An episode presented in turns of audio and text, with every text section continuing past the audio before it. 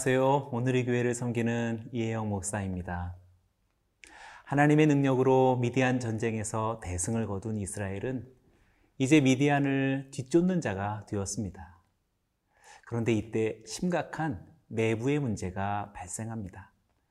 우리는 승리 그 이후를 조심해야 하겠습니다. 여기서부터 미래의 분수령이 나뉘어지는 것입니다. 오늘 본문 사사기 8장 1절에서 9절을 통해 소중한 삶의 지혜를 얻기 원합니다.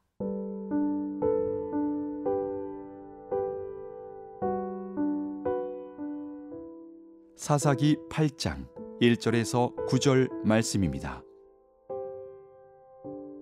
에브라임 사람들이 기도온에게 이르되 내가 미디안과 싸우러 갈 때에 우리를 부르지 아니하였으니 우리를 이같이 대접함은 어찌 됨이냐 하고 그와 크게 다투는지라. 기도온이 그들에게 이르되 내가 이제 행한 일이 너희가 한 것에 비교되겠느냐? 에브라임의 끝물 포도가 아비에셀의 만물 포도보다 낫지 아니하냐? 하나님이 미디안의 방백 오렙과 스앱을 너희 손에 넘겨 주셨으니 내가 한 일이 어찌 능히 너희가 한 것에 비교되겠느냐 하니라. 기도온이 이 말을 하매 그때에 그들의 노여움이 풀리니라.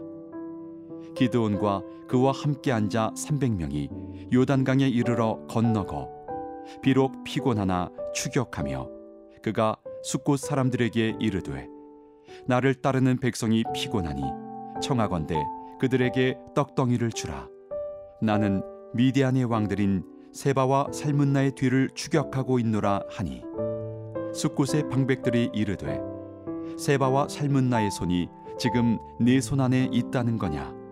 어찌 우리가 네 군대에게 떡을 주겠느냐 하는지라?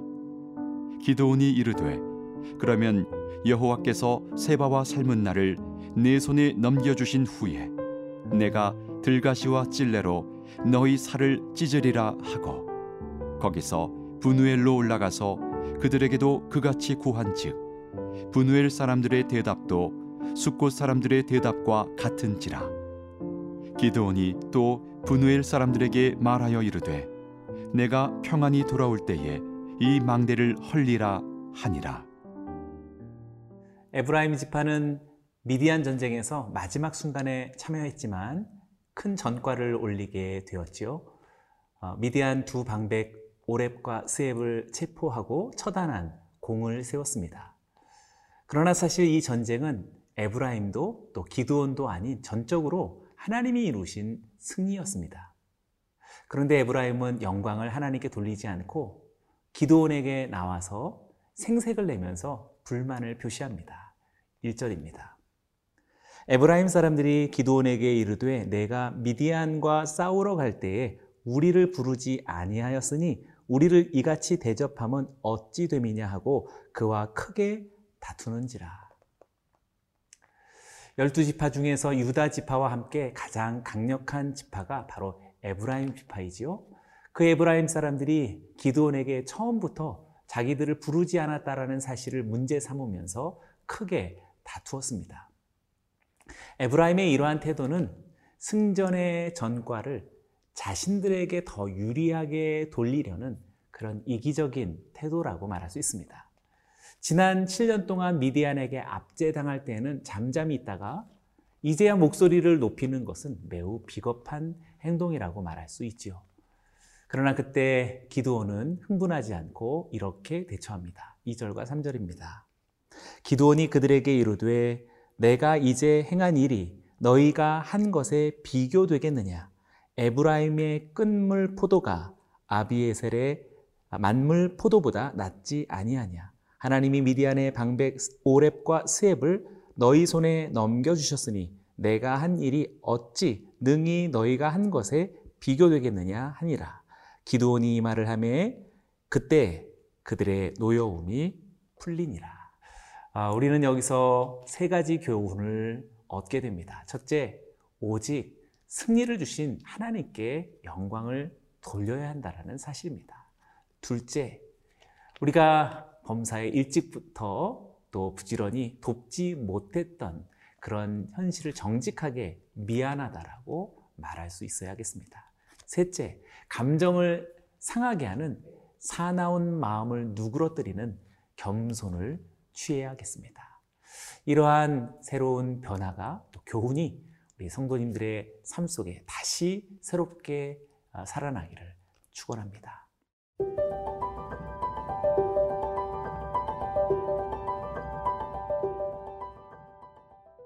기도원과 300용사는 피곤함에도 불구하고 미디안을 추격하기 위해 요단강을 건넜습니다. 기도원은 굶주린 병사들을 위해서 숲곳에 이르러서 그곳 사람들에게 미디안 왕들인 세바와 살문나를 추격하고 있으니까 피곤한 병사들을 위해서 떡덩이를 좀 달라고 요청하지요. 그런데 숲곳 방백들이 협조하지 않습니다. 6절과 7절입니다. 숲곳의 방백들이 이르되 세바와 살문나의 손이 지금 내 손 안에 있다는 거냐 어찌 우리가 내 군대에게 떡을 주겠느냐 하는지라 기도원이 이르되 그러면 여호와께서 세바와 살문나를 내 손에 넘겨주신 후에 내가 들가시와 찔레로 너희 살을 찢으리라 하고 사실 지금 여기서 일어나고 있는 배경이 되는 숲곳은 야곱이 형 에서와 극적으로 화해를 한 이후에 잠시 정착한 그러한 장소로서 이스라엘의 기원을 떠오르게 하는 매우 유서 깊은 곳입니다. 그러나 숲곳은 미디안과 어, 매우 인접한 곳이기 때문에 이후에 아마도 미디안의 보복을 두려워한 것으로 보입니다. 그러나 그럼에도 불구하고 기도원의 응답이 우리를 너무나 놀라게 합니다. 기도는 숲곳 사람들의 거부의 분노에서 들가시와 찔레로 너희 살을 찢으리라 라는 매우 섬뜩한 말을 복수로 예고하기 아, 때문인 것이지요.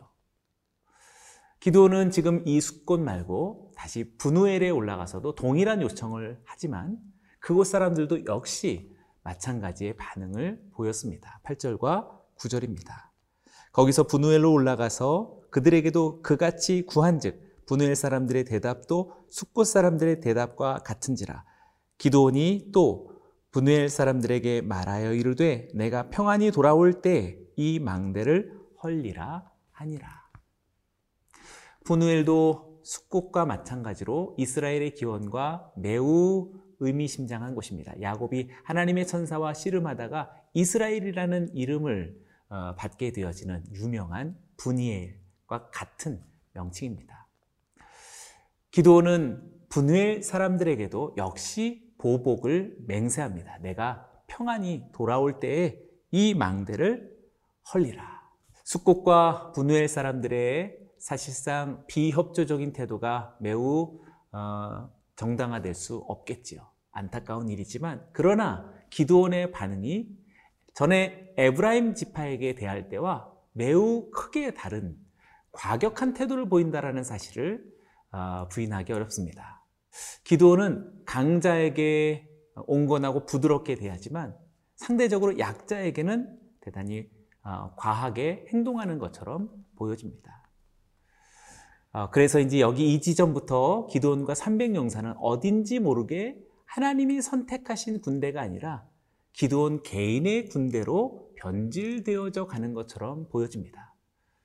어, 마찬가지로 이 지점부터 여호와께서는 기도원에게 더 이상 나타나지 않는다라는 것을 어, 우리는 발견하게 됩니다. 미디안과의 전쟁에서 엄청난 기적의 승리를 얻자 기도원은 잠시 하나님을 잊은 것 같습니다. 여호와 샬롬이라는 여호와의 재단을 쌓지도 않았습니다. 두려움에 떨던 자가 갑자기 군주로 바뀌어가고 있는 느낌을 어, 부인하기 어렵습니다. 미디안 전쟁은 정말 하나님이 이기신 전쟁이었습니다. 이스라엘이 자신의 힘으로 승리했다고 하지 않도록 군사의 수를 300명까지나 이렇게 압도적으로 줄이면서 승리케 하신 전쟁입니다. 그러나 기도원은 너무나 빨리 은혜를 잊어가고 있는 듯 합니다. 오늘날 성도들 중에서도 이러한 사람들이 혹 있을 수 있겠죠. 하나님이 미약한 우리 자신을 은혜를 베푸셨을 때에는 겸손히 하나님을 잘 따르다가도 조금 성공하고 또 부유해지면 언제 그랬냐는 듯이 하나님을 잊고 자신의 부와 또 힘을 자랑하는 그런 일들이 많습니다. 크고 작은 승리와 성취가 우리 성도님들에게 있으십니까? 반드시 하나님께 감사하기 원합니다. 그리고 그 영광을 오직 주님께만 올려드리기를 원합니다.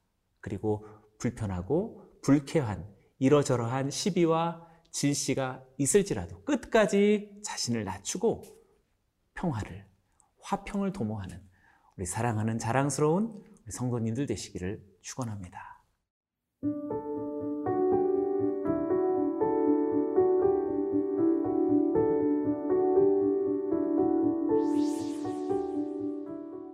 살아계신 하나님 아버지, 인생의 모든 전쟁과 승리가 하나님께 있음을 선포합니다. 우리의 힘과 우리의 지혜와 또 우리의 어떤 공적도 아니요. 오직 하나님 스스로 행하시는 하나님의 승리인 것을 믿습니다. 우리의 마음이 다시금 주께로 향하게 하여 주시고 우리의 생각이 교만해질 때 다시 주님께로 엎드려 우리 하나님을 찬미하는 사랑하는 우리 성도님들 되게 하여 주시옵소서. 시시로 불편하고 불쾌한 수많은 어려움들이 다가올지라도 끝까지 자신을 낮추고 하나님의 평강을 지키게 하여 주옵소서. 예수님의 이름으로 기도드리옵나이다. 아멘.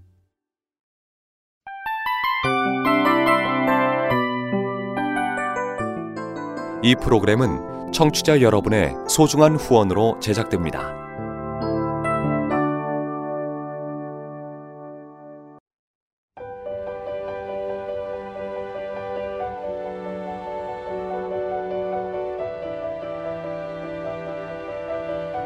세상에는 수많은 교회들이 있지만 더 깊이 있는 말씀 강해를 찾기 위해 크기로만 교회를 선정하지 않습니다.